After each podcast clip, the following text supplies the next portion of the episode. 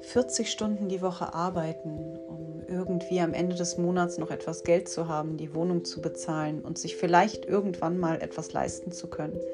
Ist das der Sinn des Lebens? Kann man heilend leben?